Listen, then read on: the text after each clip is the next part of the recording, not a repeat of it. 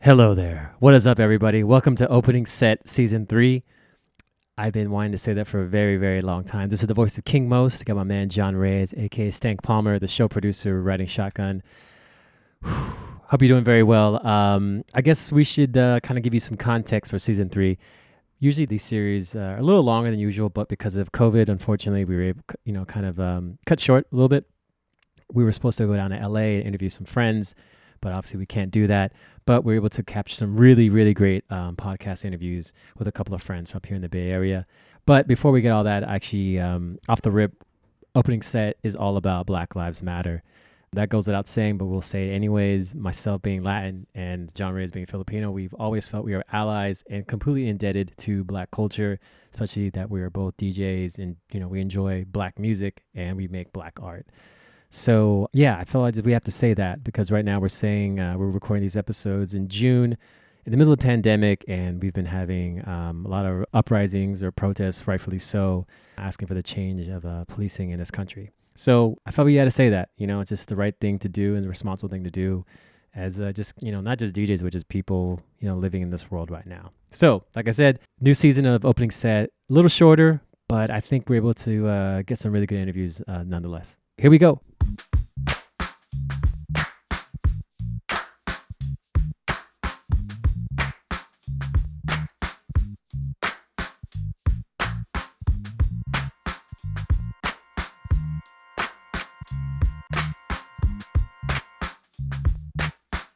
What is up, everybody? Hello, hello, hello. Welcome to Opening Set, Season 3, Number 1. This is your boy, King Most. Riding shotgun, as always, is my dude, John Reyes, Stank Palmer.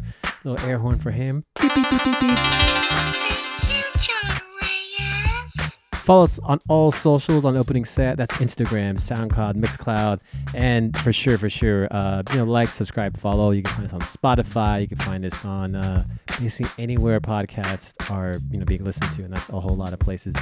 But um, yeah, you know, big thanks to everyone that's been kind of you know, uh, you know, kind of lending their support and, and telling people and just saying, hey, we love the podcast. When is it coming back? And here we are. Here we go. So uh, yeah, thank you for waiting. Thank you for hanging tight with us. And today's awesome, awesome guest for our first episode of season three is our dude, DJ Cutso, a, a very long, long time friend.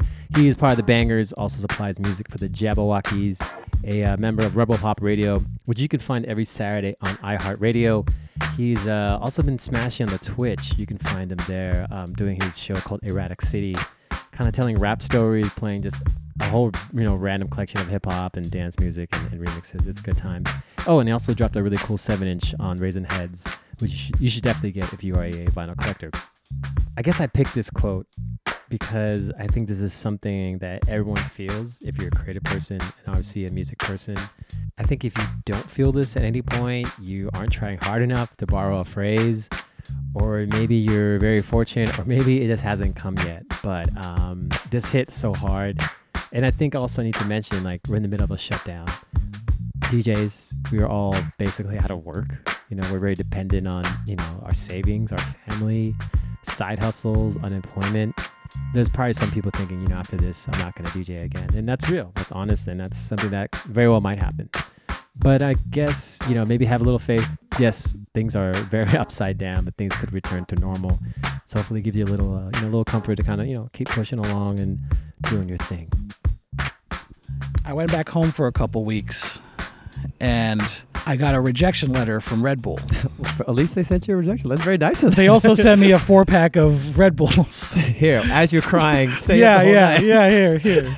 your kid Have some energy while you're fucking crying, crying yeah, yeah. yourself to as sleep. Your, as your world showers around you, here's some Yeah. wings. Yeah, go practice, you know?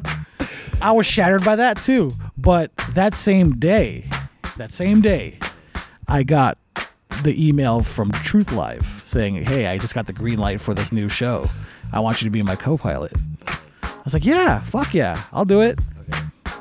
That same week, that same week, I got a call from Lyrics Born. He was like, Would you like to do a bunch of shows with me? I was like, yeah, sure. And I was traveling around and I had this it was like a new career almost. Cuz suddenly I was a tour DJ, I was a radio DJ, and before that I was just a club DJ trying to find my place. Anytime I would feel like the game was spitting me out, I would try to exit the game quietly, but there would always be an opportunity that would like kind of lasso me back in. Also, in this conversation, we do talk about some other topics. Um, I think one of the things I'm glad I was able to get a little uh, kind of insight on was enjoying problematic artists as a DJ. I think it's a problem that definitely comes up, and it really just a, a question, you know, whether it's you know Michael Jackson, R. Kelly, Kanye West, da da da da. Um, we talk about with Kutso in terms of Morrissey. We also discuss San Jose culture and nightlife and being a DJ's DJ. I always wrestle with this, and I- I'm always curious about um, what people think when they're told that. And one of the things I really liked about our whole time together is that you can know somebody for forever, in this case, 20 years. But until you kind of step out of typical kind of DJ environments like a club or you're sharing music or you have your phones out, until you really just do that one-on-one time then you can really finally get to learn somebody so if you're a dj yourself you know hang out with the you know someone that you respect or a friend just no distraction get to know them you can learn and also share a lot of stuff and uh, that was definitely the case with uh, with Kutso. so shout out to him if you want to know more about Kutso, you can find him on Instagram under C U T S O Kutso, or under Twitch under Cuddy Kutso. He does this show, like I said, called Erratic City. It's been a total joy watching, and it's been like one of my favorite things next to John Ray's his daily uh, Twitch stream. But you know, he won't say that. But yeah, here we go. Kutso, King Mo's opening set, John Ray's. Let's do this.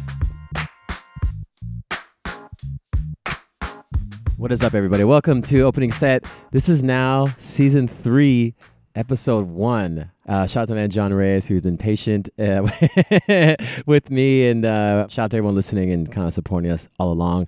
But we're kicking off this season with none other than my main man. What's your name? Cutso. I like your drop. It's Cutso. Cutso. Who is that, by the way? That was my old roommate, Beth. Okay, that's a very Yeah. good drop. We call her Beth Stop. Beth stop. Oh, Beth Stop, because she was a photographer. Okay. She had a really dope singing voice, and one day I was just like, yo, I need a drop. Just for like a little mixtape, and I ended up using that for like the last like decade. There, yeah. it's- uh, sometimes you need like a sonic calling card. Yeah, it's dope because it cuts. Like the frequency of it cuts through everything. Wow, that is probably the most Yeah. detailed ID explanation. Because you I've know, ever some heard. people's drops they get lost. Like sometimes it's like the, the track can be muddy, and like they'll do a drop and it'll be like How does it go? sound like a turkey. yeah, for the longest time. Yeah. Uh, my good friend Vu Bang. who Yeah, You know, Vu Bang. We would we would debate. DPRK in the house. Oh shit! Dog, with dog Dog Pound Pound Rodney King. Yeah, well, I could- that, that was a question you meant to Gang, ask. gang. But yes, we would always debate. DJ Mustard on the beat. Ho, we would, I would say it was that, and he would say it'd be something else. Muzz But- it on a beat, hope. But yeah, yeah, yeah, Yeah. very sloppy. But full disclosure, we've known each other for a, Over a decade. more than that. Yeah. I was gonna like say- 2001. I Yeah, think. like close to 20 years. So I think Yeah. it's always good context because, you know, that kind of will give the listeners an idea of the talk we're about to have. It, King One and Cut So Quick. oh my God. dude, this yeah, guy, he is- man. he is- Phonography Volume One. Oh, shut up, dude. I, no, you know why? You know, you know why I remember that too? Oh, Because I was God. mad because I was like, I wanted to come out with a project called Hardcore Phonography, Uh-huh. and then when I met you, you showed me Phonography Volume One, and I was like, ah, damn it! Oh, I wanted to use that. Oh well, Uh-huh. okay, whatever. I, I know my man Ryan. He's uh, he's a fan and of, of he, we were also long term friends. And for our, our listeners that do not know, and I don't think anyone know this, it was actually my first ever mixtape, and I actually really bought it. I just bought it off of Discogs. Did you really? yeah, I was You're like still looking- out there? I was looking for it. I didn't have a copy, and I went on Sick. Discogs. It was like six bucks, and I put in the message like, "Hey, dude, um, I'm I'm King One, just letting you know." And no response, and I just get the package like a couple of days later. He's It- like, so like, cool. Anyways, six dollars. so you want priority or media? Like, what the, what the fuck? Yeah. man? So I've known you so long. So the very first important question to ask you: best Prince song, quick. uh, something in the water. I don't even know that one. That is on 1999. Oh yeah, yeah. See, I know that album is like his hits album. Yeah. it's got all his big songs. Yeah, yeah, yeah. And I slide past that. yeah, it's damn. on 1999. I Yeah. mean, there's so many tracks on that album, but something in the water is my favorite one. Yeah, and then I always tell people if what's an album to check out, like an intro, and I say that one because it's got a lot of hits, or the B sides, uh, the Yeah. hits and B side, because a lot of ill shit on that. Yeah. So You can't go wrong with pretty much any Prince album. my boy. Well, before uh, Raven to the Joy Fantastic, I guess. Yeah, actually, C minus. Shout out to him. He's a big Prince fan, and he says even when Prince songs are bad, They're still like kind of good. They're Because still they're e, like they're okay expert tracks. musicians, man. Yeah, it's like pizza. Even bad pizza is like good. It's pizza. Yeah, it's like you Yeah. can't be mad. So Yeah, yeah, yeah, it's- it's- and I it's- think that's another yeah. thing. I like I, again, when I'm thinking about you, uh, aside from friendship and other cool things, is like yeah, you're a fellow Prince head, you're a fellow Polo head, you're a fellow Jordan head, you're you're a lot of things like that. So, but we, we see eye to eye on a lot of things. yeah, yeah, and, and just and we always have. I mean, yeah, it's like it the just- basis of our friendship. and, uh, yeah, as we get to know each other, like oh yeah, you're a Polo head too. I we not- just happen to DJ. yeah, yeah, yeah, yeah. We're friends first, and then we just Yeah. happen to DJ Yeah. on top of that. Have other creative interests. Yeah. So we talk about uh, how we first met, and you were in you know early DJ battles, and a lot of Frisco people know about this or Bay Area people is zero DJ battles. Yeah, Uh, these were Zebra kind Records. of these were like how to describe this would be the lyricist lounge of DJ dudes. Yeah. And you kind of see the same folks, and a lot of community came out of that, a lot of friends. And I remember the first time I went to a battle, it was. You and your whole crew at the time, you guys were the finger bangers. Yeah. And it was like, yo, who? Like, what was that? I thought the name was like kind of like offensive, you know? I know of all things, I was offended by Shout that. out Oh, Nick No. Uh, Yes, everybody. Formerly known as DJ Nobility. Yeah. He was the guy who came up with that. I remember the day he came up to us in high school. Oh, you guys go that far back. Yeah, well, I mean, we I've known Nick since seventh grade. I almost got into a fight with him at church. like, like most people do. It's well, like- he dude, him and like the whole class bullied me, but that's like some other shit. But that's how I met Nick No. When we formed a DJ group in high school, like we you know we started doing these battles together, and then one day we're just like, dude, let's just fucking Voltron make a crew. And he came up to us the next Monday, and he was like, came up with the name. It's Finger Bangers, and everybody was juiced on it. And I was like, what? oh, For real? you had some reservations about it. Yeah, man. Because you know, I, I wanted to be in like you know something with a dope ass, like fucking hard ass name, you know, Like the cut mania. something like Mania. that. You know, yeah, something that fit the The criteria. scratch lords of San Jose. But y- you know that that name actually ended up working out better because it nobody forgot it. Yeah. Yeah. you know what I'm saying? Like it was one of those things. Like even like you know like we met Jazzy J one time at uh, Nam back in like 2006, and me and Wheezy went to get a drop from him, and he's like, "Oh, uh, who should I shout out? Like, what, what- are you guys in a crew together?" We're like, "Yeah, we're in the Finger Bangers." And he's like, "Oh, I know about y'all. Yo, Rada and Joey, uh, Mr. Sinister, they told me about you kids, man. You guys are the future. Oh, hell yeah, I know about you guys." And because he knew the name, He knew Finger Bangers. Yeah, he was like, "I never forgot that name." yeah. It's like good pizza. You don't forget about You don't forget about it, it. Yeah, man. man. The Everything, crust was man. popping. The anchovies was Yeah, great. man, the cheese was the, the Just was right. perfect. It didn't fall off. Yeah, the delivery guy didn't like let the the top of the boards, you know, stick to the cheese. It was- nah, it was you got fucking that fa- little table in the middle. Yeah, the GI Joe table. we Yes, used the to call it. GI Joe table. So I was gonna ask that question a little later, but let's jump into the finger bangers. Run down the members of the crew real quick. Let's All right, do we it. have uh, Nick No, Golden Child, Replay, G Rex, Square Wheezy, and myself. Cutzo. okay, so breaking it down, I want to say was Golden Child the first Red Bull Bay Area champion Yes. or national champion? Yes. So this was before the Red Bull battle was like anything, right? this was when it was still an invitational. Oh, yeah, and they had the wow. first Bay Area regional, and Golden Child was the first champion. Was it national or, st- or just regional? Or? Regional. Okay. Yeah. Yeah, I remember going to this battle and everyone was just like, "It's Golden Child." Golden Yeah, Child. it was uh, yeah, like yeah, it was yeah. like a buzz. And when he came on stage, it was just like gigantic roar. It was almost fucked up and unfair to whoever else was in that battle. Yeah. because All of our homies were in that battle. yeah, yeah, like Oh. Max Kane had a fever that day. Oh, shit. Yes, yes, Um, yes, yeah, yeah. uh, Dials was in it. Dials, Jeffrey Paradise? n- Remember, Holy remember, shit. Na- remember Natalie Nux? yes, yes. Um, Whoa. Yeah. Um, I think Jay was in there too. Jay Espinoza. What? I think so. I think uh, that, that might have been the next year. And he didn't. Wow. Actually, no, no, that was the next year because that was at the Independent, and where uh, Dom battled was at uh, DNA. Yeah, and Yeah, he so just that was came next out. Yeah, so I mean, to give you a picture, it's like imagine an entire venue of like DJ fans, like salivating, frothing in the mouth, and then everyone just cheering you on. And he just comes out. I remember it was like the coolest stroll in classic Dom, very chill, very you know easygoing manner. Just kind of comes up. He's like, "What's up?" and just like it, it was his already. He's a showman, dude. That guy like had so much swag, uh huh. like still to this day. Yeah, and then- swag master Dom. And then moving on to other members. Tell me if I'm wrong. Is it replay? He's got Replay. The, he's got the plaques. He's got the plaques, man. Grammy award winning producer replay of the bangers and Free School. Okay, so uh, a Um, little specific. Did, uh, am I wrong? With like Bruno Mars and Major Lazer and Diplo, or and ch- check me. What's Um, Chris Brown, Black Eyed Peas. Uh, I think he did some stuff with Rihanna. He also had a hand in producing uh, "Look at Me Now." oh? I think that was the big one that really yeah. got people talking. Yeah. and then you have other members too. So how do you guys kind of manage all these personalities? Is it now just you guys are just lifelong friends, or Did everyone kind of slowly take separate roles, or how, or what? What do you think? I mean, we've been brothers for life, man. We've been together since 1998, and like some of us have like gone further back than that. But like, you know, we're the groomsmen in each other's weddings. We're like each other's children's godfathers. Like we're homies first. Like it's always been that way, and you know, like we just happen to DJ. But When we formed the crew, it was like you know, like everybody had some uh, different to bring to the table. So putting those components together and trying to figure out how those components like blend, that was like the first years of us like DJing as a team. That's when we started doing team battles. Yes, the team battles, which is a thing everyone had to do, You- which was dope. I mean, like we, you know, we did that for a solid like two, three years. The farthest we'd gone was uh, ITF 2000 Western Hemisphere Team I Champions. remember this, dude. It's a big deal. yeah, and Yeah. then when we kind of ducked out of the turntablism scene, we started producing music, and we were still using turntables. We were learning how to use MPCs. We were learning how to use, you know, like, like Pro Tools and you know Reason and things like that. Uh, we we are already kind of well versed in like Fruity Loops when it was kind of a shameful thing to use at the time.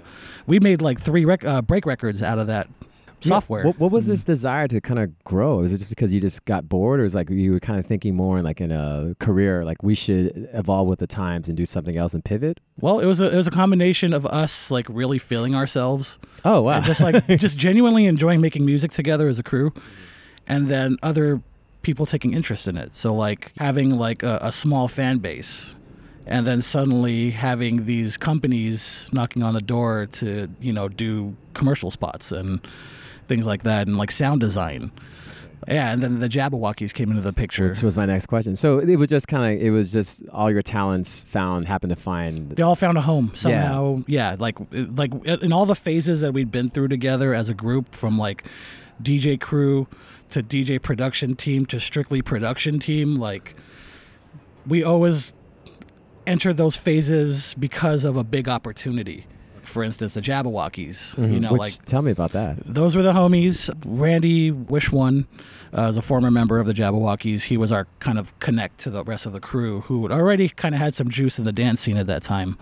And unbeknownst to us, they were using our music, um, like, you know, as, as their own personal soundtrack. So essentially, they were like one of the first dance groups with their own sound and their own image. Oh you yeah, know? with the masks. Yeah. yeah. And yeah. so like people ate that up, like the whole dance community ate that up. And we didn't know this. Like this was just an album we had recorded a few years ago that we hoped would do well, but just we were so happy to have it out of our hands that we forgot to promote it.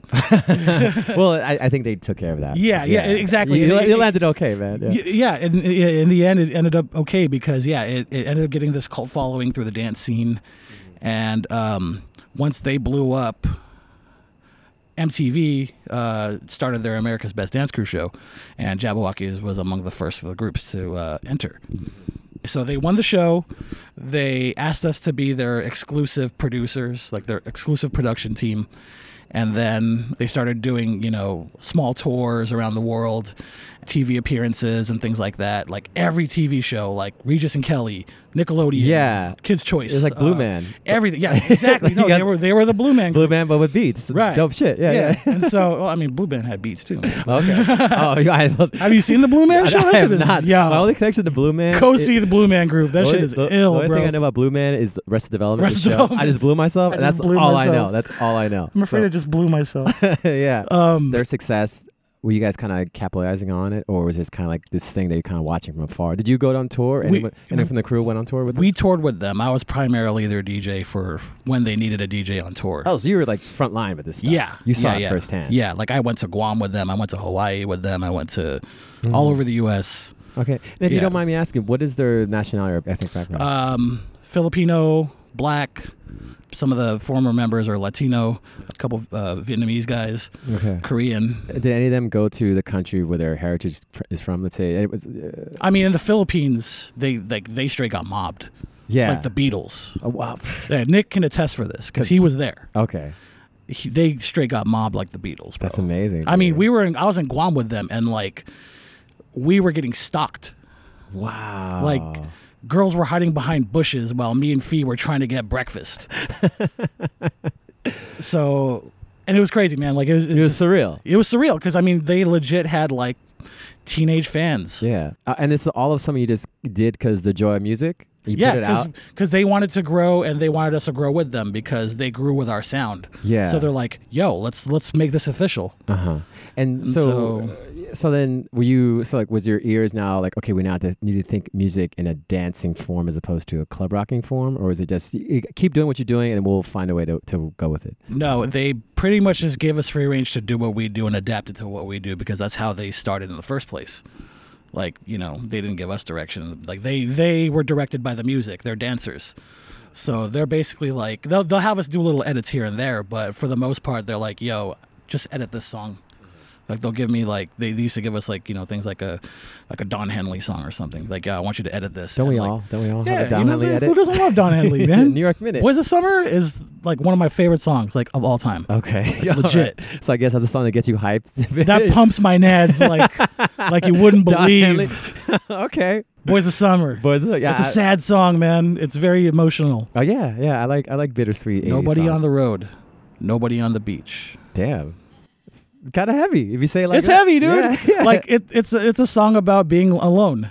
I love that. Yeah, Yeah, it's when you- it's good crime music, I guess. it is. All right. it is. So- now, you- now you know what I cry to. Okay, well, I don't cry to the Cure. okay, I well- cry to Don Henley. Okay, I, I I was gonna ask another question. But let's jump right into it. I was gonna ask this as the first question. So I know you like a lot of music. We talk about Prince, and I know j- just knowing you on a personal level, and I know you have this love for The Cure, right? Yeah. But also The Smiths. And this Yeah. is, and I think you, kind- you may know what I'm gonna ask, and I ask you this because yeah, I love you as a friend. I know you have a very good heart.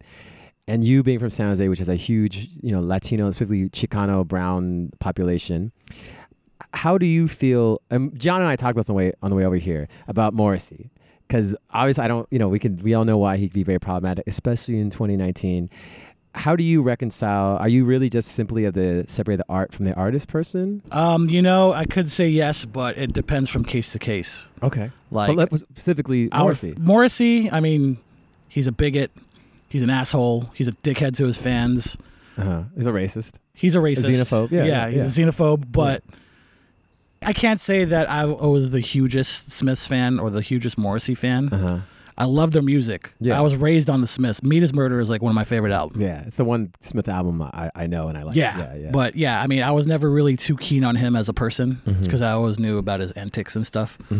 But I always had more of a connection with with The Cure. okay, Yeah, but So- I mean, I was raised on Smiths too. Yeah. So, So, and now you just you play his music and like, yeah, I know this guy sucks, but Yeah. he doesn't suck at making music. right. Yeah, yeah, Yeah. But I wouldn't do the same for R. Kelly.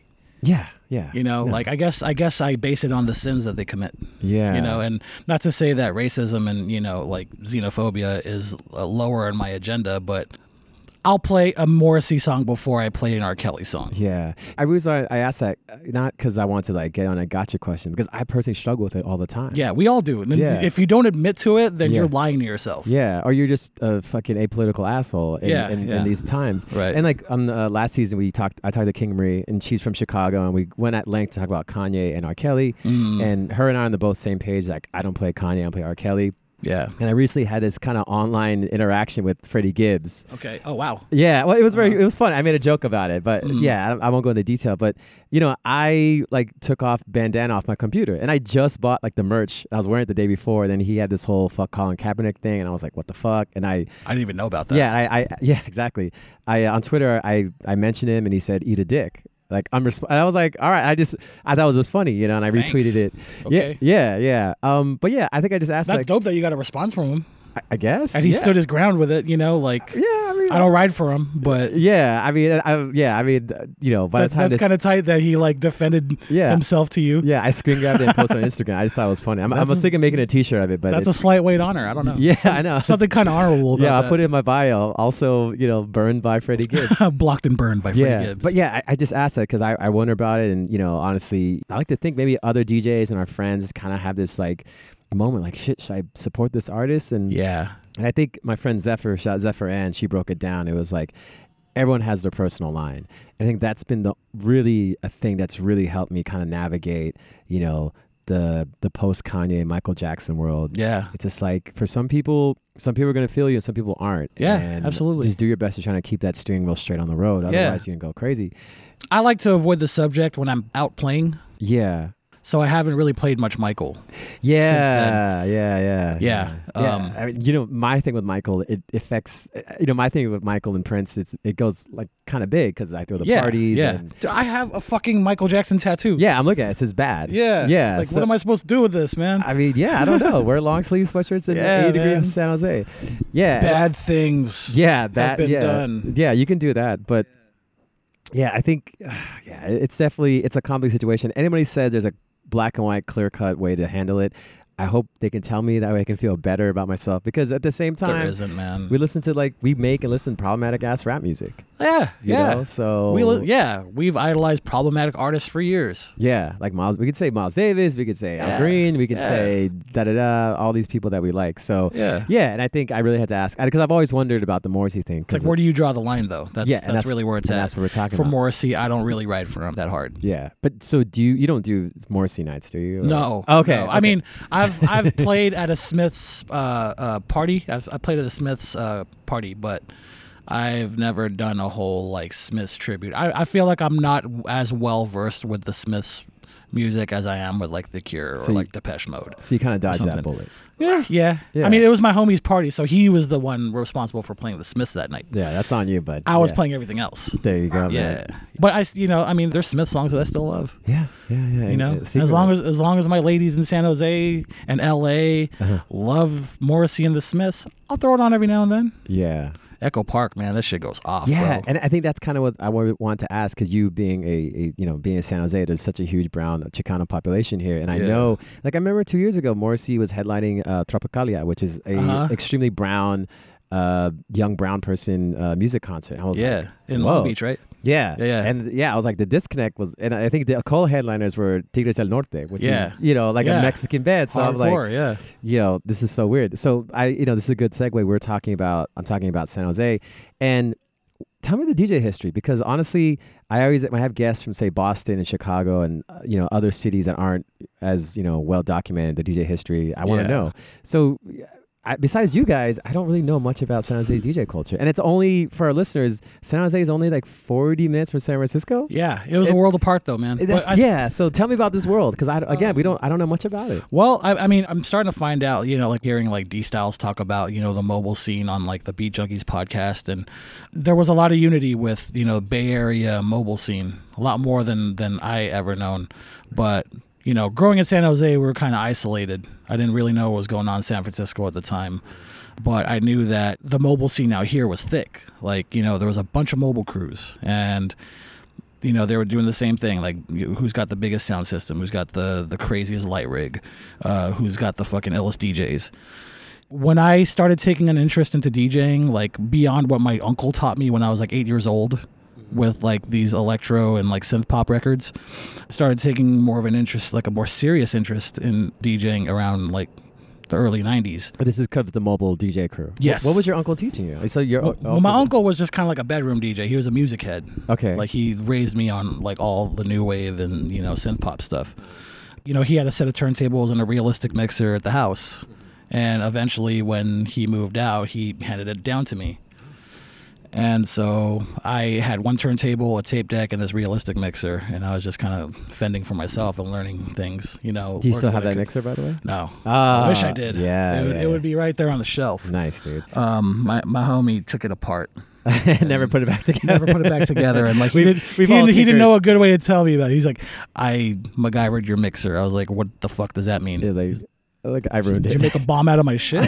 like, yeah. So anyway, um, my brother was in a dance group, Dino? Dino. Oh, shout out Dino. yeah, he was in a Ah. dance group. He was in a couple dance groups. He was in this group called Crazy Legs. and Okay. he was in a group called Mystic Movements. Okay. And um, with the dance scene, there was also the mobile DJ scene, which was you know hand in hand, like the, they'd be doing the same was functions together. it like a hip hop thing or like- Yeah. like, a four elements hip hop thing? Yeah, well, it was, it, it wasn't like a hardcore b boy thing, and I don't like think it was like on you know like pushing hip hop culture. It was just like the mobile scene. It was racing cars, dance groups, and the mobile DJ scene. And they all would kind of like overlap. Yeah, yeah, because you know they would have DJ and dance battles at car shows, wow. everyone who you know were in these mobile crews also had you know like import racers and things like that so it was like it was just like the sort of like uh, the asian american culture in the bay area was cars dancing and And a- djing and a DJ. yeah This is like the bedrock of the San Jose 408 DJ culture. Yes.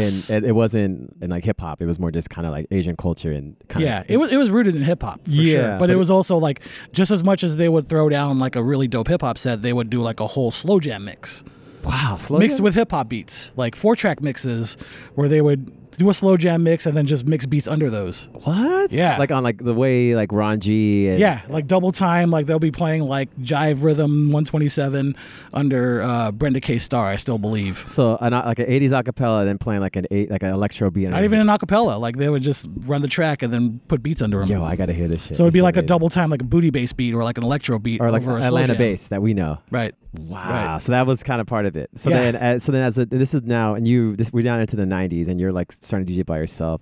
What Yeah. else is happening DJ wise in San Jose in general? Um, there were DJ battles at this place called Dynamic Sounds and Lighting on Second Street, which still exists. Okay. this is where I was seeing people like DJ Quest and Realm and D Styles and Remedy and like you know all the people that I'd seen battle at that time like for the first time at this battle at Dynamic Sounds, and uh, I guess it had been around for a while. I just heard D Styles talking about it recently. Like I guess it w- went as far back as like a few years before that. I started going maybe in like '94, '95 that's when I started to see DJs from Frisco, like Quest. That's when I started like hearing about Cubert and Shortcut and you know, all these guys, Mixmaster Mike, like Apollo. Was there like a dominant DJ at the time, like who was like he or she or they were like the ones that were like the number one selector in town? Was it? Uh, in San Jose, Yeah, in San Um, Jose. it's always been EJ to me. DJ EJ. Yeah, there was a lot of great DJs, but EJ was always like, because he was the child prodigy at the time. Okay. He was super young. He was like a crazy young buck. Like he was like maybe like 13, 12. like younger than A Track. Yeah. Let's say. If, if I had to Yeah, Pick a standard. yeah, yeah. Okay. And he was like, you know, rolling with like his whole mobile crew was like his older brother and his friends that were like 18, 19 years old. And they had this child prodigy, EJ, who eventually became a member of the Fingerbangers. Oh fuck. Okay. Yeah. Shout out to EJ. Um, once I started taking an interest in DJing, I was watching him. Like I was going over his apartment. He taught me how to use a four track. He had all these different mixers. He had those little Stanton Vestax uh, Trix mixers with the little short throw faders. He was like the first person I ever saw with one of those things. He had like two, three of them. He had all the records. Like I just would go over to his house and record records. You dub them on tape. Yeah. And, you know, after a while, he was just like, yo, you want me to make you a mix? I'm like, yeah, I fucking love a mix. And I was watching him make this mix on a four track. real quick for our listeners that don't know or don't remember a four track is basically i think i talked about it before it's like the analog version of a computer program like ableton or garageband it's literally four channels you put in a cassette like a high quality cassette and you can mix four channels at once or a di- you know you can just- Overdub. you can overdub stuff could rewind and overdub. but it was very a very manual experience like there's Yes. no you can't copy and paste like you have to do everything very kinda- hands on. yeah, you learned the hard way. Yeah. So EJ was the guy, and then Yeah. fast forward, and you know, you guys started becoming the guys for San Jose. I guess this question that kind of matters to you now and the rest of the finger bangers. Do you see yourself and the rest of the crew as like the ambassadors of San Jose? Uh, As far as San Jose DJs go, with the exception of like D Styles and Peanut Butter Wolf, we were among the few that helped push the the art form. What do you mean by that? We started doing team battles. We are doing multi turntable routines. Uh, we started doing scratch production stuff. You know, like producing music. You know, incorporated with scratching and you know using scratching to make whole compositions. And you know, nobody we'd known before w- was doing anything like that In San Jose. in San Jose. so you don't But- take this duty of like we have San Jose in our back. We need to represent San Jose. or No, is it- I felt like it was another phase of what we were growing up listening to, which was these four track mixes.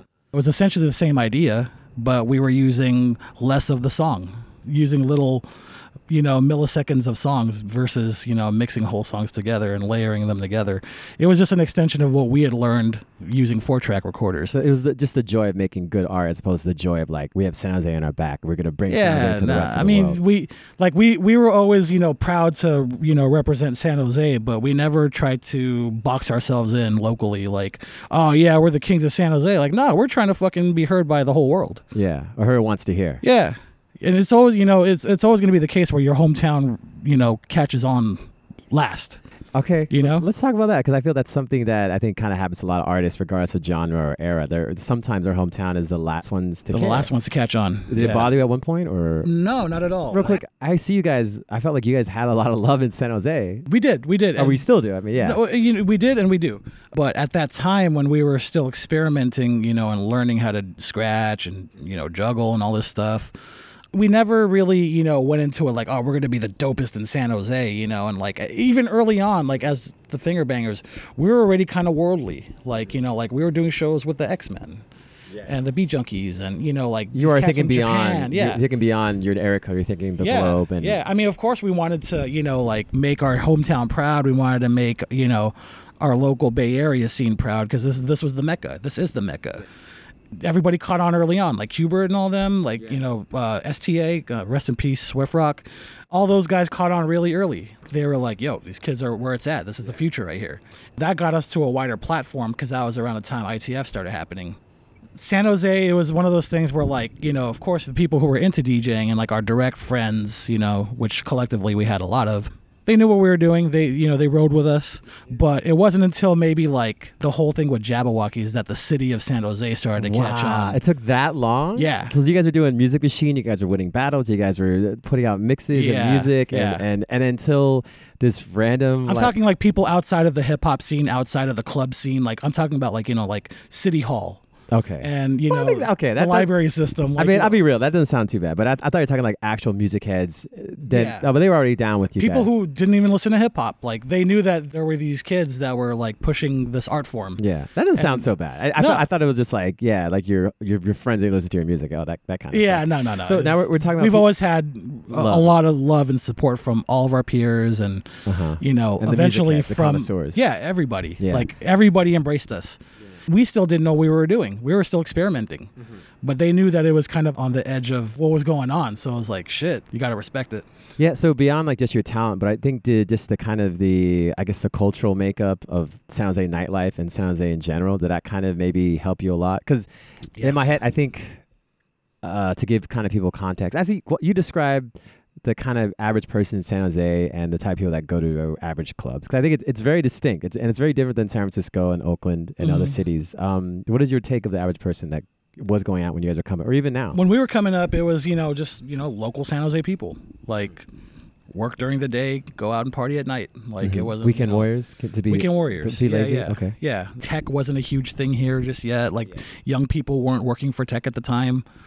It was a melting pot of people, like we, you know, Latinos and Latinas and Asians and you know white folks, black folks. Yeah, I- uh, everybody. not to interrupt, but that was one thing I loved about coming to San Jose. It was a diversity that I didn't see in San Francisco, of all places. I Yeah. remember going to clubs and seeing not just black folk, but like Ethiopian folks, Mm-hmm. uh, Indian, Southeast Asian folks, white people, black people, kind of partying all together. And it was very, it's kind of blue collar, Yeah. which is, you know, I yeah, San Jose was very blue collar. okay. A- And do you think the timing of that, when you guys were coming up, and the population still being blue collar was also was they worked hand in hand? Yeah, to, for sure. But we were also on the verge of technology. Silicon Valley like becoming what it is now. So when we were, you know, producing music and stuff like that, that's when like Adobe started to come into the picture and like, you know, and the technological rise of San Jose and Silicon Valley I would say played a small component in our music. And the success.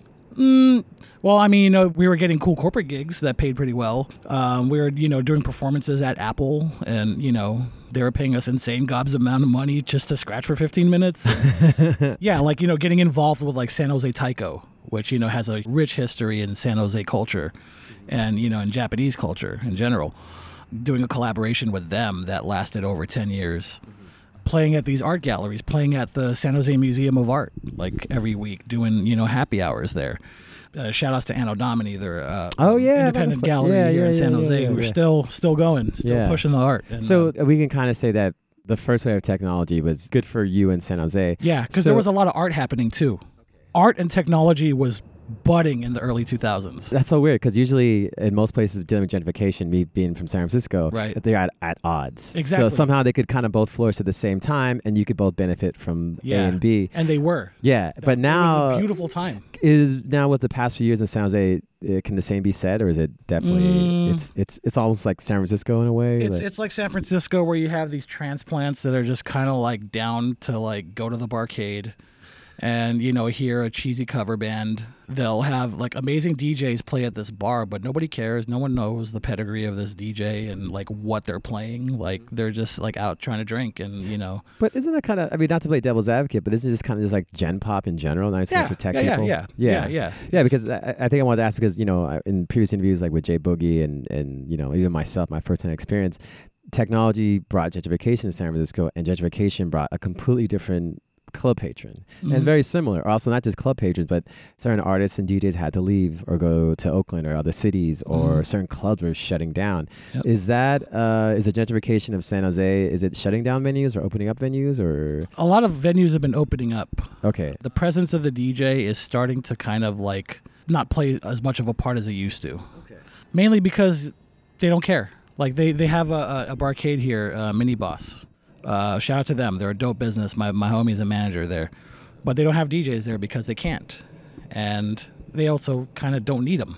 Okay, so You we're know? we're kind of low expendable. Yeah, in exactly. San Jose. Yeah. So it's not like the er, But it's not not- the there's- erasure that happens in SF, but it's almost It's, we it's not to say, devalued. it's not to say that the culture's dead out here. I mean, we still have Avery. You know. Yeah. Shouts to Golden Child Nappy. Yeah. They're keeping the culture alive. You know, they're keeping good music in the nightclubs. or interesting music, interesting, interesting subculture. music. yeah, Yeah, left yeah. of center culture. But for the most part, I mean, you know, the club scene is still the same out here. Yeah, heavy, heavy Latin population. So now, like, Latin music is like huge. yeah, like, yeah, It's, it's, everywhere. Yeah, it's the shit. It's Yeah. like that's like the number one genre. J Balvin Power Hour. Yeah, absolutely, man. Bad Follow- Bunny. follow Bad the Bunny Az- tribute, The, man. Az- yeah, the Az- Azuna. Ozuna. Yeah. Yeah, exactly. Azuna, Becky G. yeah, all that Exactly, shit, dude. All yeah. that, man. And Yeah. like, I, I- dude, I'm, I'm here for it, man. Yeah, I'm here yeah, for it. yeah. It reminds me of the days of freestyle. Yeah. Oh wow, I've Yeah. never connected those ideas Yeah, between yeah. Because freestyle he- fre- music uh, and San and- Jose was a hotbed for freestyle music. Oh, that shit. came directly from Lisa Lisa. So when I was touring with the Jabberwockies, we were doing this uh, two-day festival in Maui, and we stayed at a resort. Jabberwockies, Lisa Lisa, and Angel from the Cover Girls. I got to like sit and have dinner with Lisa Lisa, and I told her I was from San Jose, and she's like, "Honey, I used to spend so much time out there. Like I used to, you know, Studio Forty Seven, blah blah blah, like naming all these clubs that I dreamed about going to when I was like nine, ten years old." My mind was blown. I was like, "Wow!" Like I, I knew that San Jose was a hotbed. Okay. That was part of our upbringing, but to hear it from one of the queens of freestyle music was like, that was like reassuring. Yeah, because it was mainly enjoyed by Latino. Yeah, and, like, I had to like share brown it. people, like Yeah. Latino Filipinos are in San Jose. Yes, and I, I I- this was the early days of social media, and I shared it with her. I was like, "Yo, San Jose, listen up. Uh-huh. Lisa Lisa has slapped us with the official badge uh-huh. of like freestyle music. Like we are one of the m- main meccas of freestyle music, Well, coming from Lisa Lisa herself. There you have it. Opening podcast, everybody. No. Damn. Yeah. You know, I never connected those dots that the reggaeton, like Latin, the what current what's happening in Latin music and, and how it overlaps to urban music is like the son of freestyle music. Because you Yeah. think about it, the the kids that enjoy, you know, the Bad Bunnies, they're Tito, Tita, Abuela, They were their, all their dad, Stevie V and Stevie V. They were Vicente going to leave. Melendez. Yeah. Yeah. Wow. I mean, because you, you, th- you um, freestyle was a byproduct of electro and disco, which you know had a huge Latin whole. You know, there were so many b boys and you know like artists that you know were Latin that were you know pushing these genres. But it was also a part of Asian culture too. So, a lot of Asians around here love reggaeton. They love, you know, they, they love cumbia. Like, it's I love it. I yeah. never thought about this, yeah. man. I mean, the beat is undeniable. When you hear reggaeton, the- you, you're not gonna not move to it. yeah. Or you're not you gonna know. notice it. Yeah, you- Yeah. You're aware of it. You're yeah. subconsciously shaking your hips to it. You don't even know it. Yeah, you know? I was in El Salvador when Gasolina dropped, Oh, and like psh. every place I went, every I'm talking taxis on the street, the family parties we had, we'd be out in the countryside at Oceans. Gasolina, it was just constant, and then you just hear it, and like whatever. you- Next thing you know, Dame you're like más you're just like nodding along, and That yeah, sounded nasty. Yeah, it's yo, it's about coming. Yeah. Bra- yeah. By the way, people that don't speak Spanish, uh, the song is about coming, right? Yeah. More, So taking it to the face. Wow. All right. Or we could Yeah. sell it like that as well. Pivoting from taking it in the face.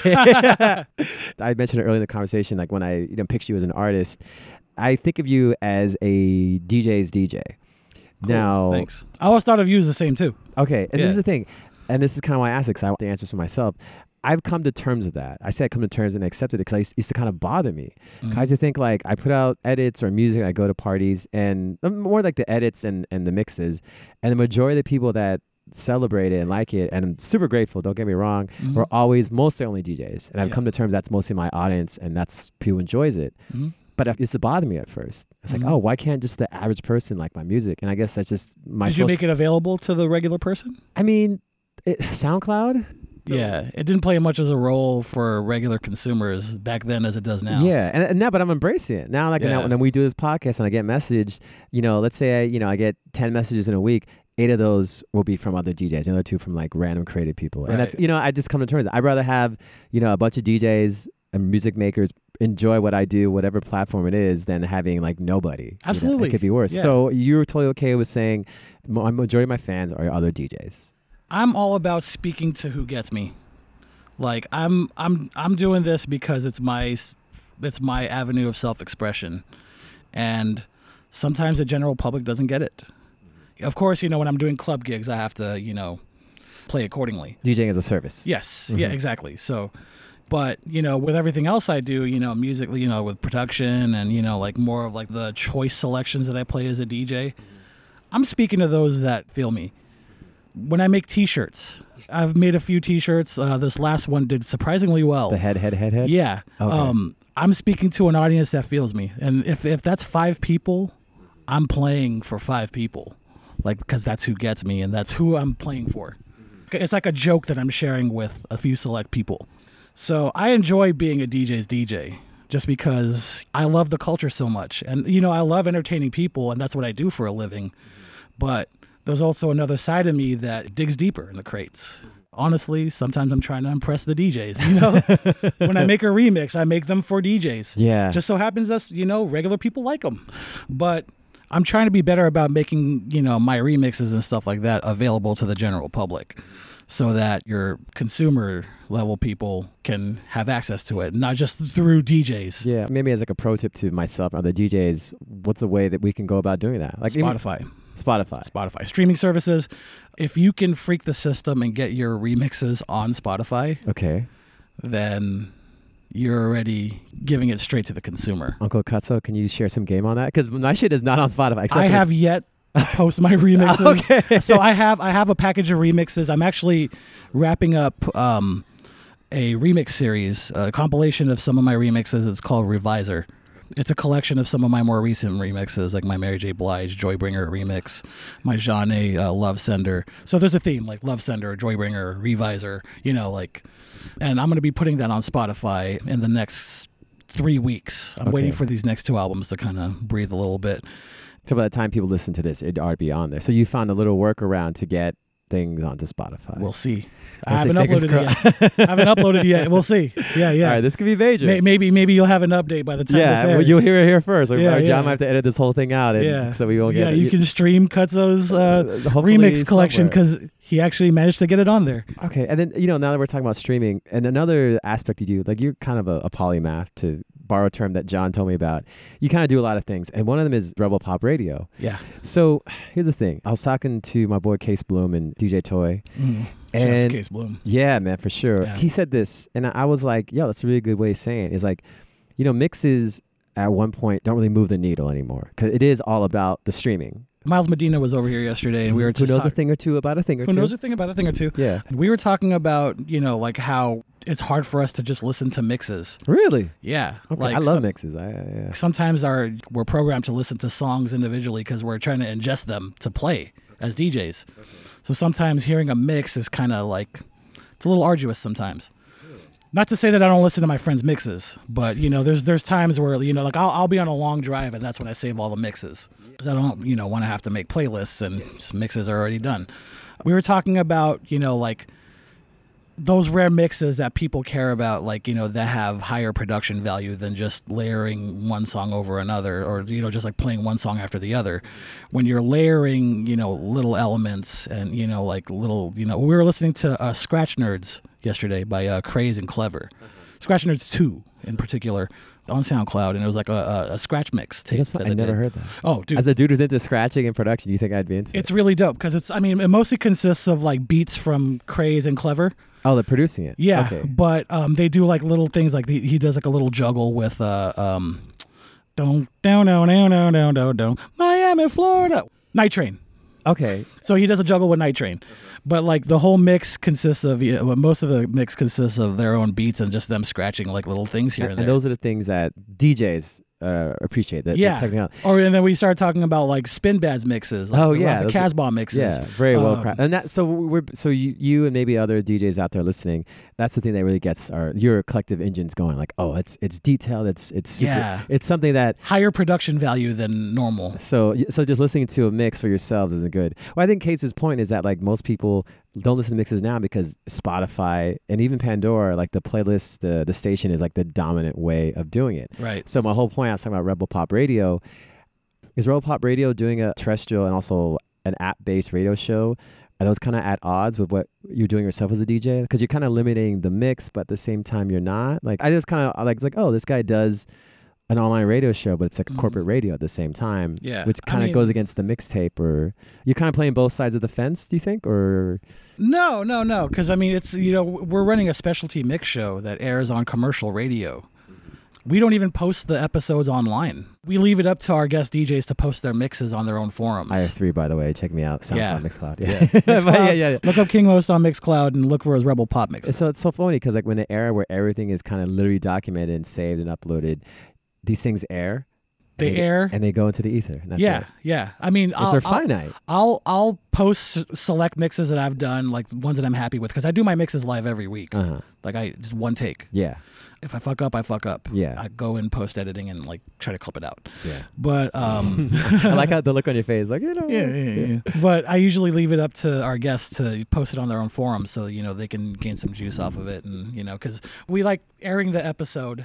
You know, for people to hear, like we'll get you know messages from people like, I was in an Uber on my way to my second gig, and I was listening to your mix, and that shit was tight, and you know, like we'll get like you know little like IG stories of people like in their Yeah, Uber, I've like, seen or those. in their car, like ah, Cuts was on the radio, what's Yeah, up, or What's Truth up, Live. Yeah, yeah, What's up, Truth Q?" Live you know, or Yeah. Basic or Miles. Yeah. So how okay, I think a lot of people know that how on air DJs how they start. They start as interns, they move up and or a, a bevy of things that kind of get them there. yeah, But how does a DJ for our DJ f- are listening? How do they break into becoming a mixed radio DJ? How did you? I mean, how does what's your story with that? Well, I mean, I was brought into it by Truth Live.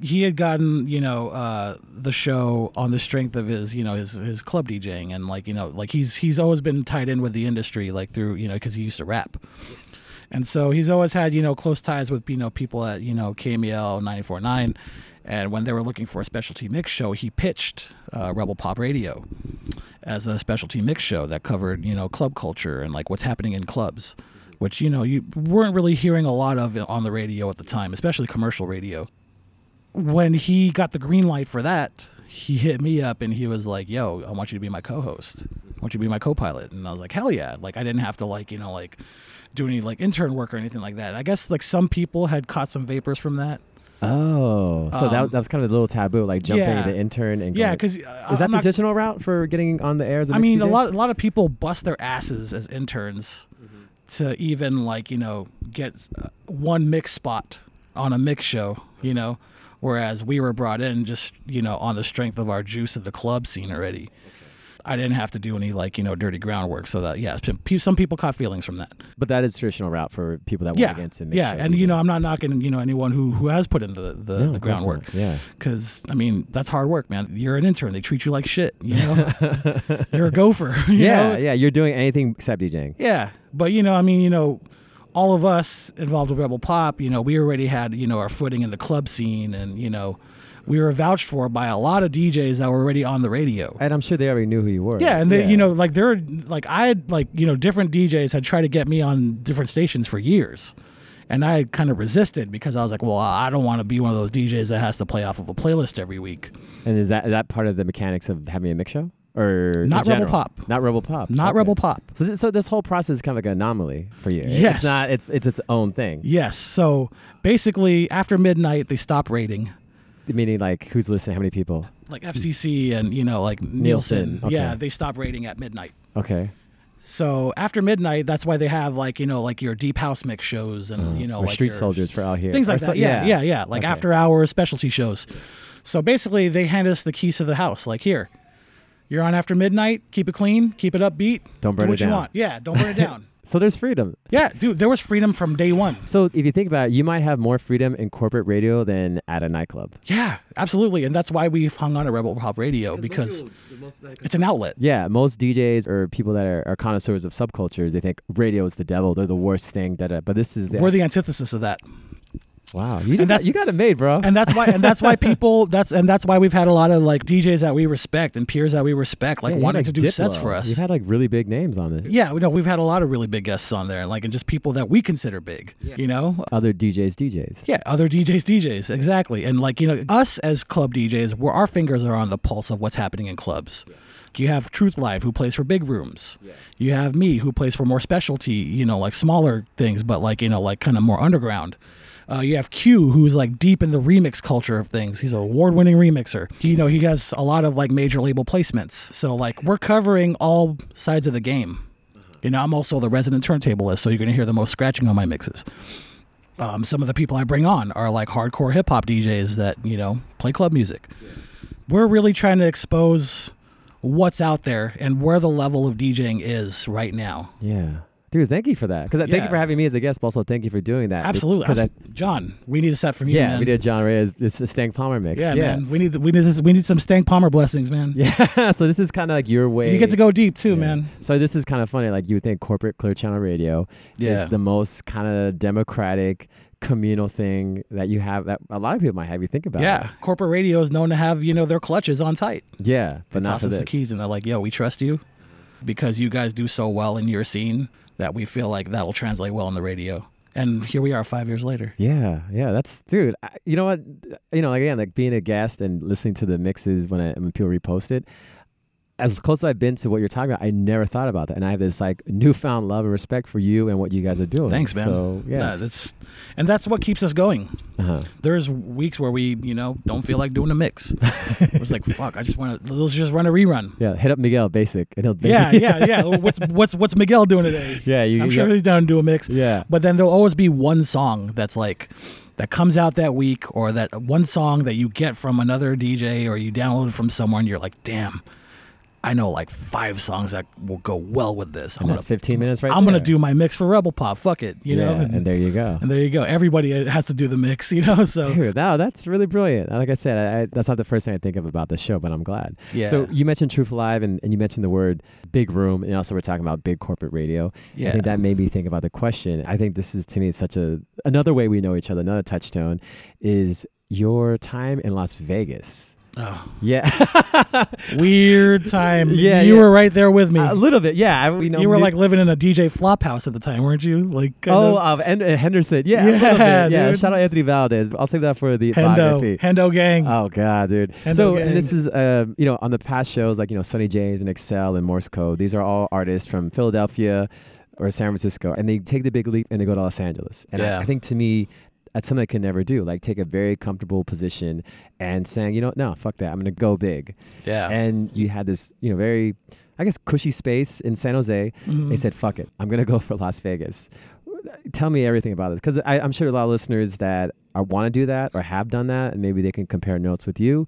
This was around 2011. 2011 to 2013. Okay, so a good two years, good Two- 24 two, three months. years. Okay. Yeah. Uh, Um, I was in a weird relationship, and my girlfriend at the time had to move to LA to help save the family business. It was a sinking ship, and she needed to go down there to save the business. I decided, you know, I was like, oh, I've always wanted to move to LA anyway. Like, why not make it happen now? At that time, there wasn't really much going on in LA. Low end theory was happening, but it's not what it is today. Like the DJ scene, they were sort of in a gray area at that time too. You could talk to any of the. It was in you a know, lull, right? It was kind of in a lull. It was like post bottle service, right? Y- it was in the middle of bottle service 'cause Okay. that's when you know in Vegas everyone was trying to get big room gigs. I went to LA for a little while, lived in Pomona, tried to get you know some gigs in LA, but there wasn't a lot happening. A lot of homies were just kind of like hanging by their fingernails to their residencies. So you know me trying to come in and you know. I didn't want to step on anyone's toes, so I was like, "Fuck, okay." Well, I started traveling back to the Bay to do, you know, make ends meet and you know do more gigs and stuff. Again, I was in a weird relationship, so I needed a lot of space. So I would, you know, take the bus or you know fly back and forth to uh, L.A. and San Jose, and play gigs in San Francisco, Oakland, and then come back to L.A. for a week. and help work at this restaurant. Whoa, whoa. So you're also working at an outlet restaurant. That was my girlfriend's business at the time. and you were helping out. I was helping out. And so we broke up eventually. And it was around that time that I reconnected with uh, Cricket. Oh, DJ yeah. Cricket. Shout out her. Yeah. She was already DJing for uh, Insert Coins, the barcade. and she was like, yo, we'd love to get you in there. And like, Tracy had been trying to get me in there before that. Oh, shout out to Tracy. Yeah. Yeah, OG but- right there. Yeah, Uh-huh. Tracy P, what's up? So finally, you know, like 88 was like, yeah, bring him in. DJ 88. Yeah. She's like, let's bring him in. And so I joined the roster. Uh huh. And this is also when you were doing Sayers Club. Yeah, at With- a with SLS. Anthony- yeah, yeah, with Anthony yeah. Valdez. and With I was doing Anthony 88. Valdez. Yeah. Shout out to Anthony Valdez, man. Yeah.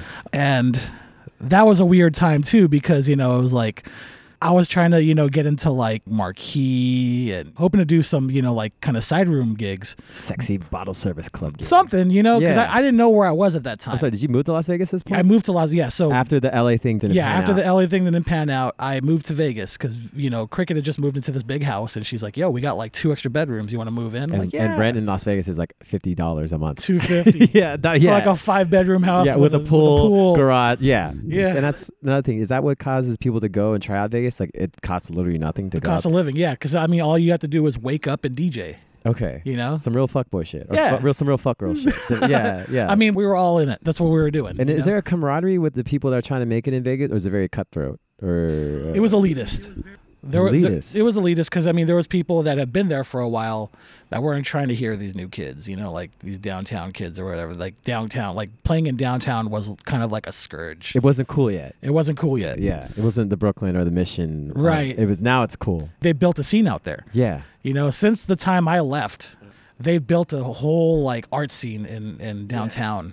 And cricket is like definitely on the forefront of that. Yeah, for sure. With the fashion, you know, so and all you, you that, went so- from a good life out here to LA, didn't work out, and you kind of going like, you know, I'm just gonna try my luck in Las Vegas. And Yeah. the time where, unless you were like a big room ball service DJ, you're basically in no man's land. Yeah, doing Cosmopolitan was a big deal for me because that was getting me closer to like a marquee. Yeah, you're in, or you're something. in, yeah, you're You in know? the fishbowl now. Uh, yeah, yeah. I'm- I Yeah. got my foot in the door, Okay. but I was on autopilot, man. Like I was just basically just playing for the casino. Like, you know, eventually. But isn't that what you came to Vegas for? Not to be devil's advocate again, but isn't that why you went there? I went there to see how far I could take it, if, if I could actually make it to the lounge, and eventually to the big room.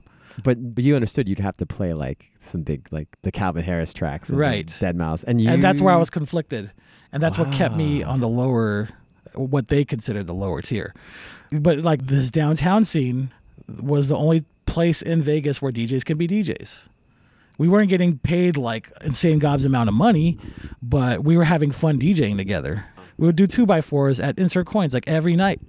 Commonwealth was just opening, and Oh yeah, yeah you know we would do Commonwealth every now and So then. again, not to stop you there, but I think that's that's a very interesting take. And I know this. You went to Vegas to become the big room DJ. Like I'm going to Vegas and g- go balls out and do that thing. But you're like, Because I knew I could do it.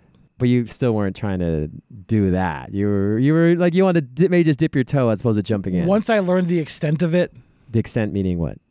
like that I had to play just that, just bottle service, I mean, just E EDM. Uh huh. Like hip hop was not allowed at that time. It was Yeah. taboo. at Yeah, that it was time. funky. It was a fucked up time. Yeah. Yes.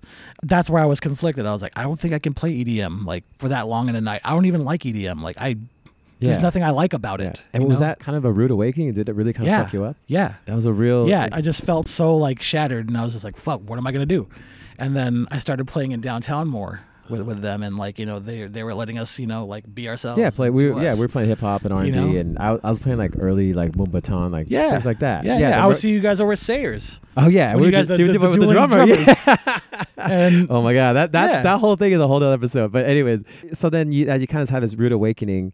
When when was enough enough for you in Las Vegas? I had gone back to the Bay because I was going back to the Bay every couple of weeks to do gigs, and I had submitted a video to Three Style. I wanted to enter Three Style, and so I did my video. I went back home for a couple weeks, and I got a rejection letter from Red Bull. But At least they sent you a rejection. That's very nice of them. They also sent me a four pack of Red Bulls. Here, as you're crying, stay up yeah, the whole yeah, night. yeah. Here, here. Here, kid, Have some energy while you're fucking crying, Yeah, crying yeah. yourself to as, your, sleep. as your world shatters around you, here's some Yeah. wings. yeah, go practice, you know? I was shattered by that too. But that same day, that same day, I got the email from Truth Live saying, "Hey, I just got the green light for this new show. I want you to be my co-pilot." I was like, "Yeah, fuck yeah, I'll do it." That same week, that same week, I got a call from Lyrics Born. He was like, "Would you like to do a bunch of shows with me?" I was like, yeah, sure. And I basically abandoned Vegas. Like I was still paying rent, but I wasn't coming back.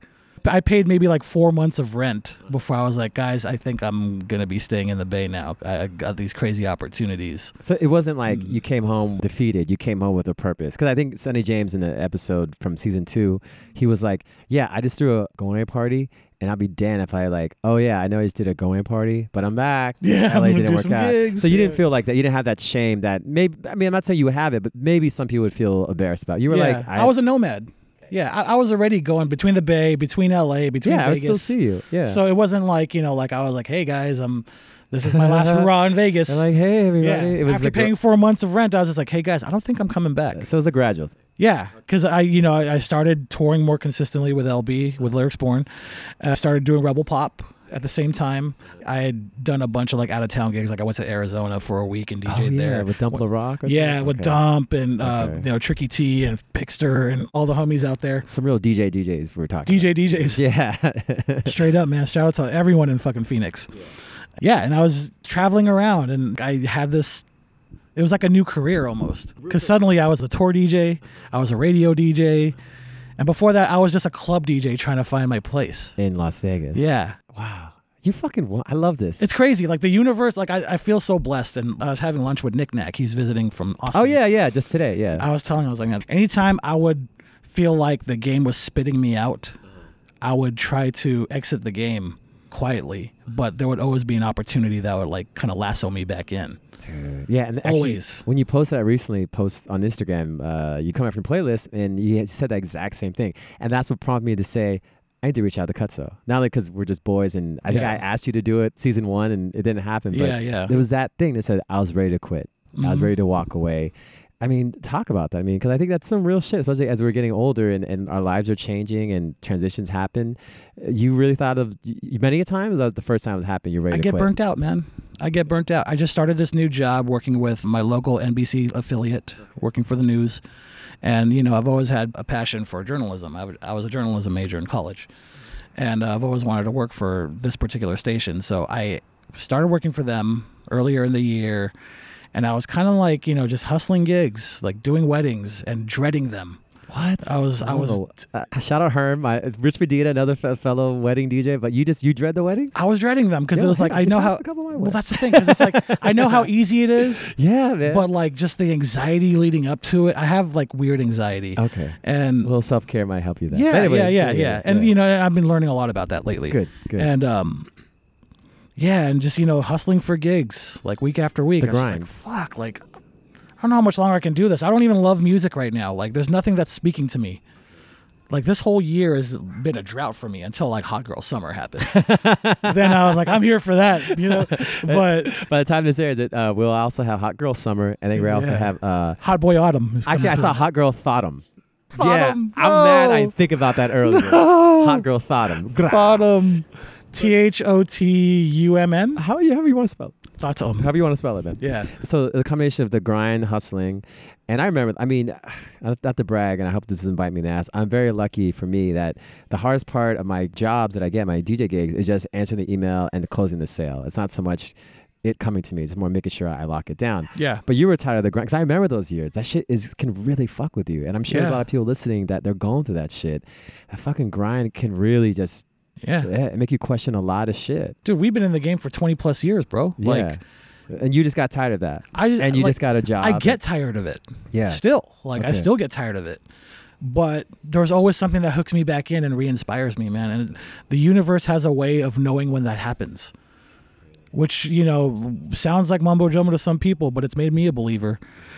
I was about to burn out and I was at my new job, sitting in the parking lot, about to go to sleep in the car like I always do because I start work at 4:30 in the morning. I sleep on my lunch break at 7 a.m. and I was checking my email and I get this, you know, this email which I thought was just a mailer because I, I subscribe to Jazzy Jazz Mailer. and it says playlist retreat 2019 oh cool like that's coming up i guess they have like a recap video coming out or something i opened up the email just by chance and it says hi you've been cordially invited to attend the playlist retreat 2019 we'll get you back in a couple weeks to arrange your travel and i was like oh hold on wait a minute so i had to read it again and I read it and I was like, oh my God, I've been invited to playlist retreat. I fucking started crying. And the first person I called was Destruct. Derek, I just got invited to playlist retreat. He's like, I know, bro. Like, I've been waiting for you to call me about this and let me know you got the email. Because, you know, Serato was always involved with playlist retreat. So I was just like, fuck, man, this couldn't come at a better time. Because, you know, I just started this new job.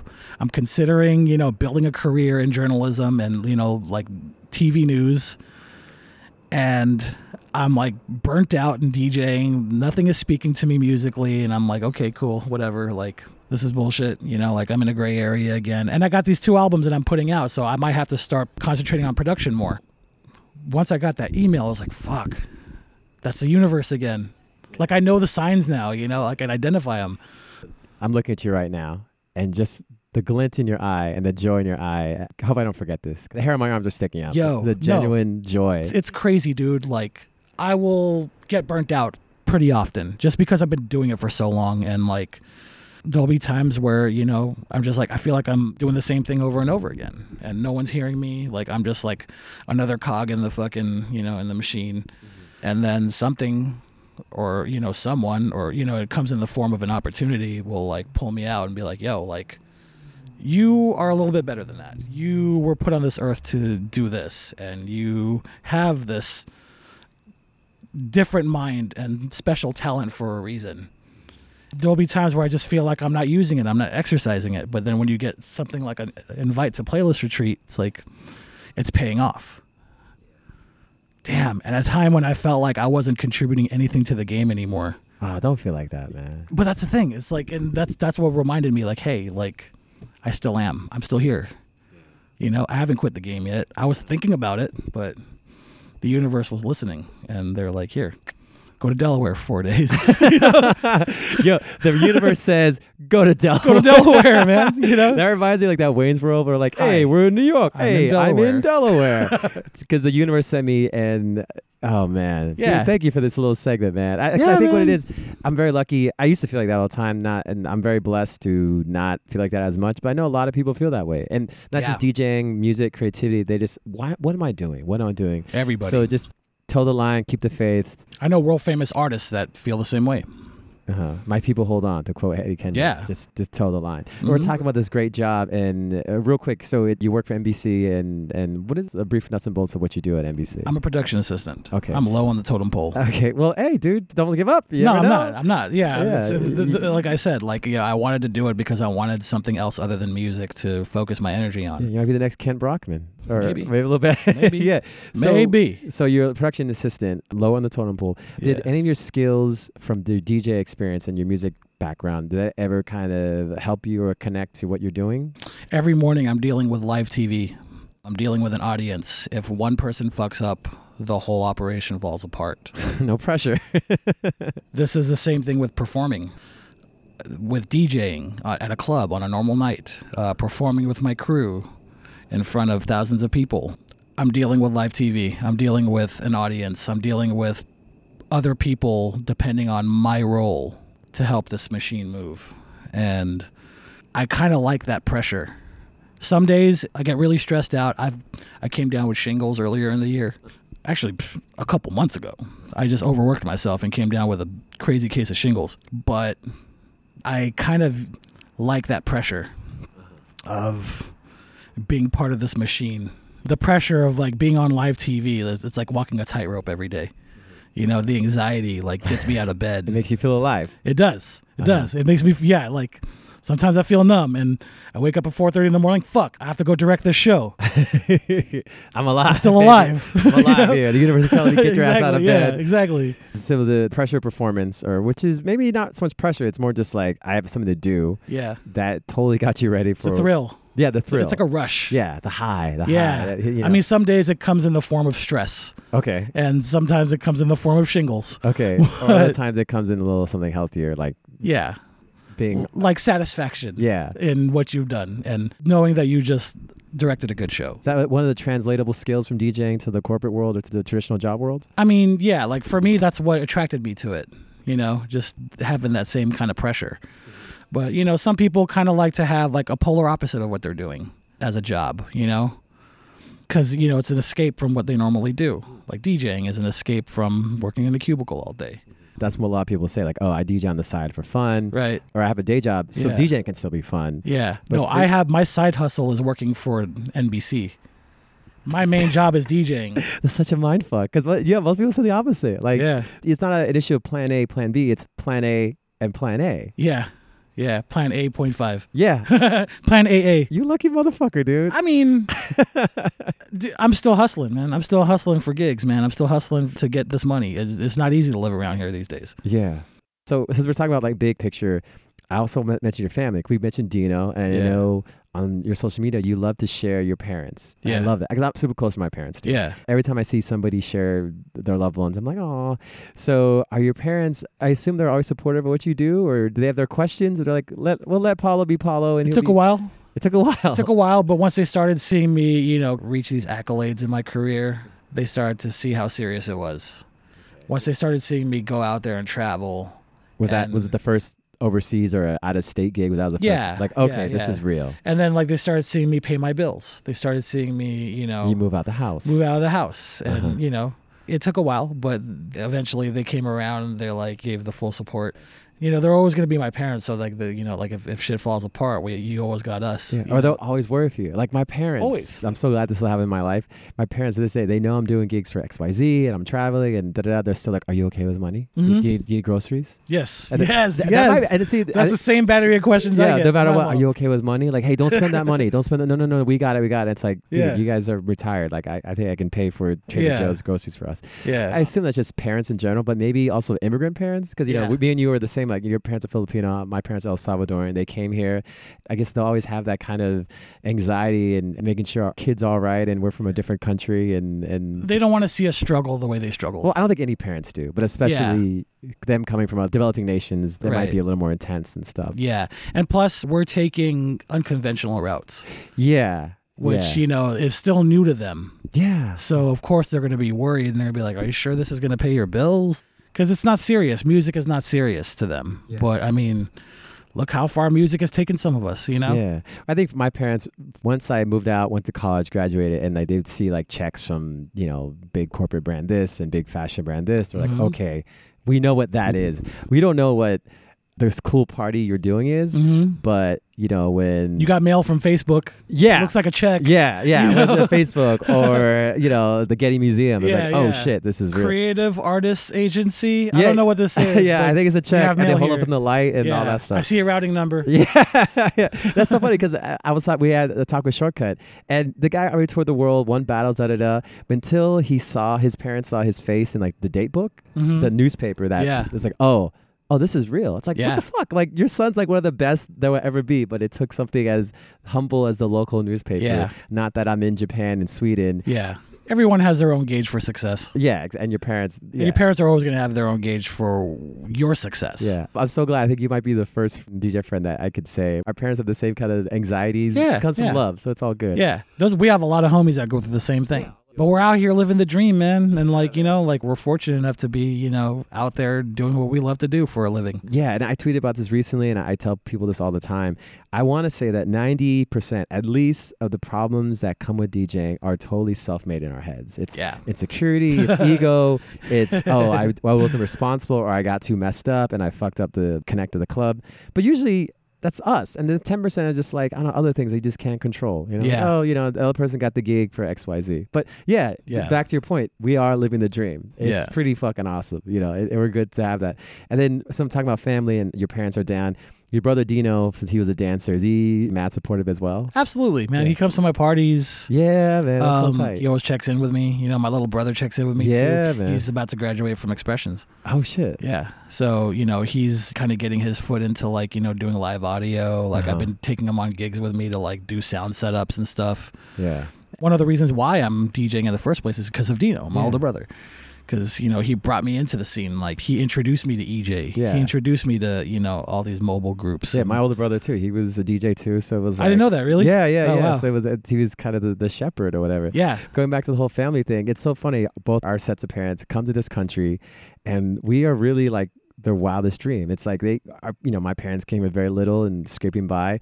Also, their son can go DJ for Facebook for three hours and make a bunch of money, or Yeah. Which is what I gotta do tomorrow. yeah, yeah, I know. actually. like two of our kids work in music. Now we, we thought it'd be doctors or lawyers, but that's the joy of you know the American dream. It could kind of be everything for everyone. Right. You know, I know he works in an alternative kind of field as well. yeah. So it's kind of like, yeah, it's not what we pictured, but they're happy and they're creative. They're paying their bills. Yeah. And, and, well, uh, yeah. My my mom used to be really anti marijuana, and now she's a CBD advocate oh, damn. because of my dude. brother. Yeah. They, yeah. It's so funny Yeah. how like you know th- this this gamble that they take.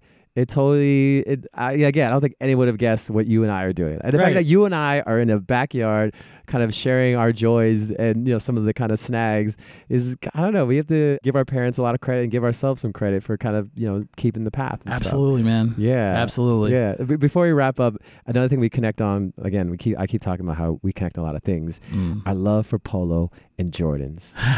okay, if you can, what is your holy grail? Is it something you have or you want in terms of polo? Real quick. Well, I would love a snow beach jacket in a 3X, but they don't make it in that size.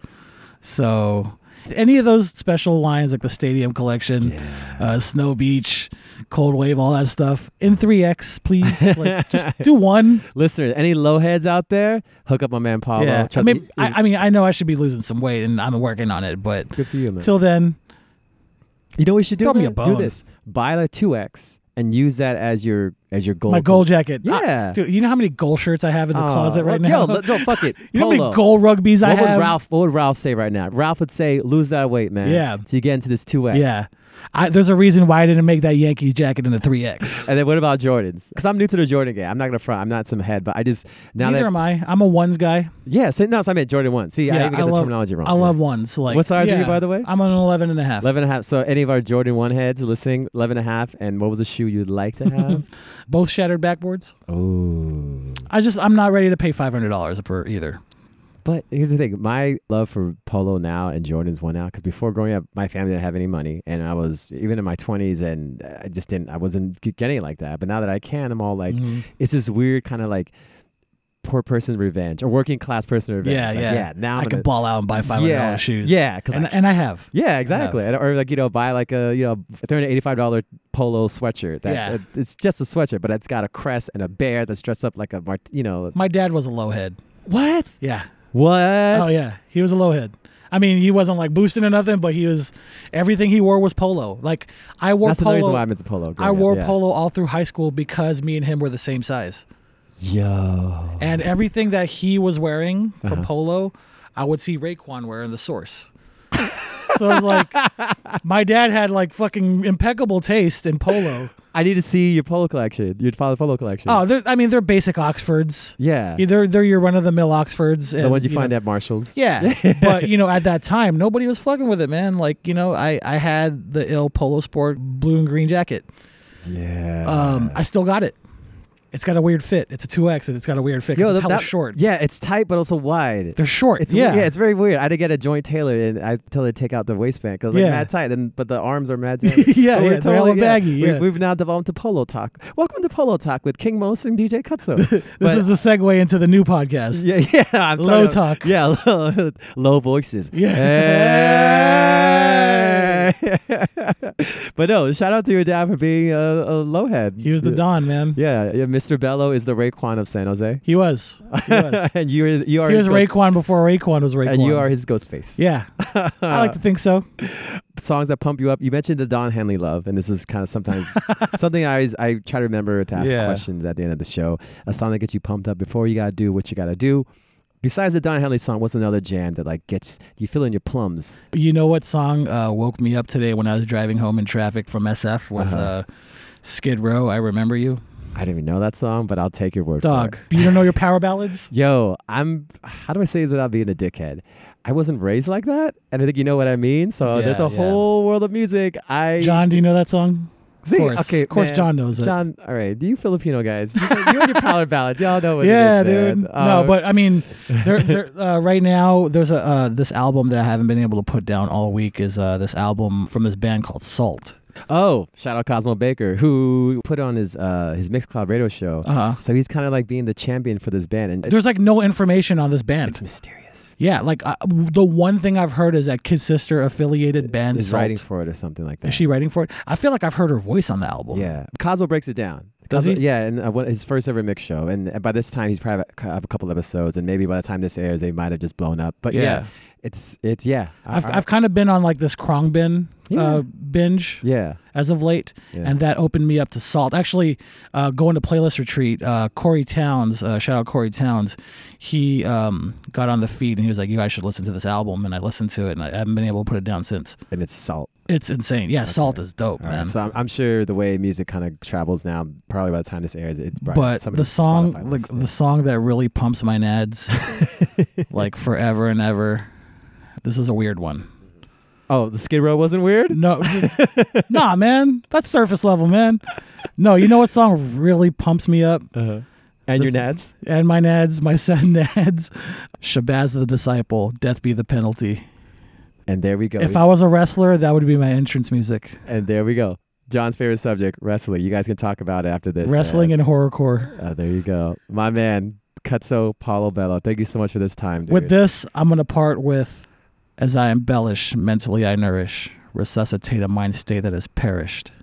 Shabazz the Disciple. That might have been the hardest exiting any guest has ever done on this show. I don't want to drop the mic because I know these are expensive, but this is where it would happen. And there we go. Opening set, season three, episode one with my brother DJ Cutso. Three White Claws deep. Three white, three white claws deep and a couple blunts and God knows what else, man. Thank you so much, man. Shout out John Reyes, by the way, Ronnie Shotgun. Yeah, yeah. You were the Stan man. Conner. Thank Hey, you. Thanks Thank for you. having me, guys. Dude, this- I've been I've been listening, man. I love what Thank you're you. doing. Opening set, season three, episode one with my man Cutso, Yee. King Mose, John Reyes.